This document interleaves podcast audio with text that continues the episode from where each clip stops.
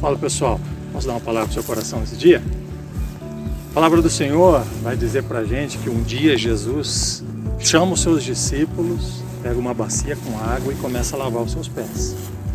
Ali Pedro fica indignado e fala assim: Não, Senhor, os meus pés o Senhor não vai lavar.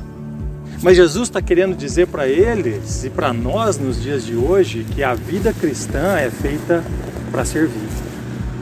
E não um serviço pontual, mas uma vida de serviço.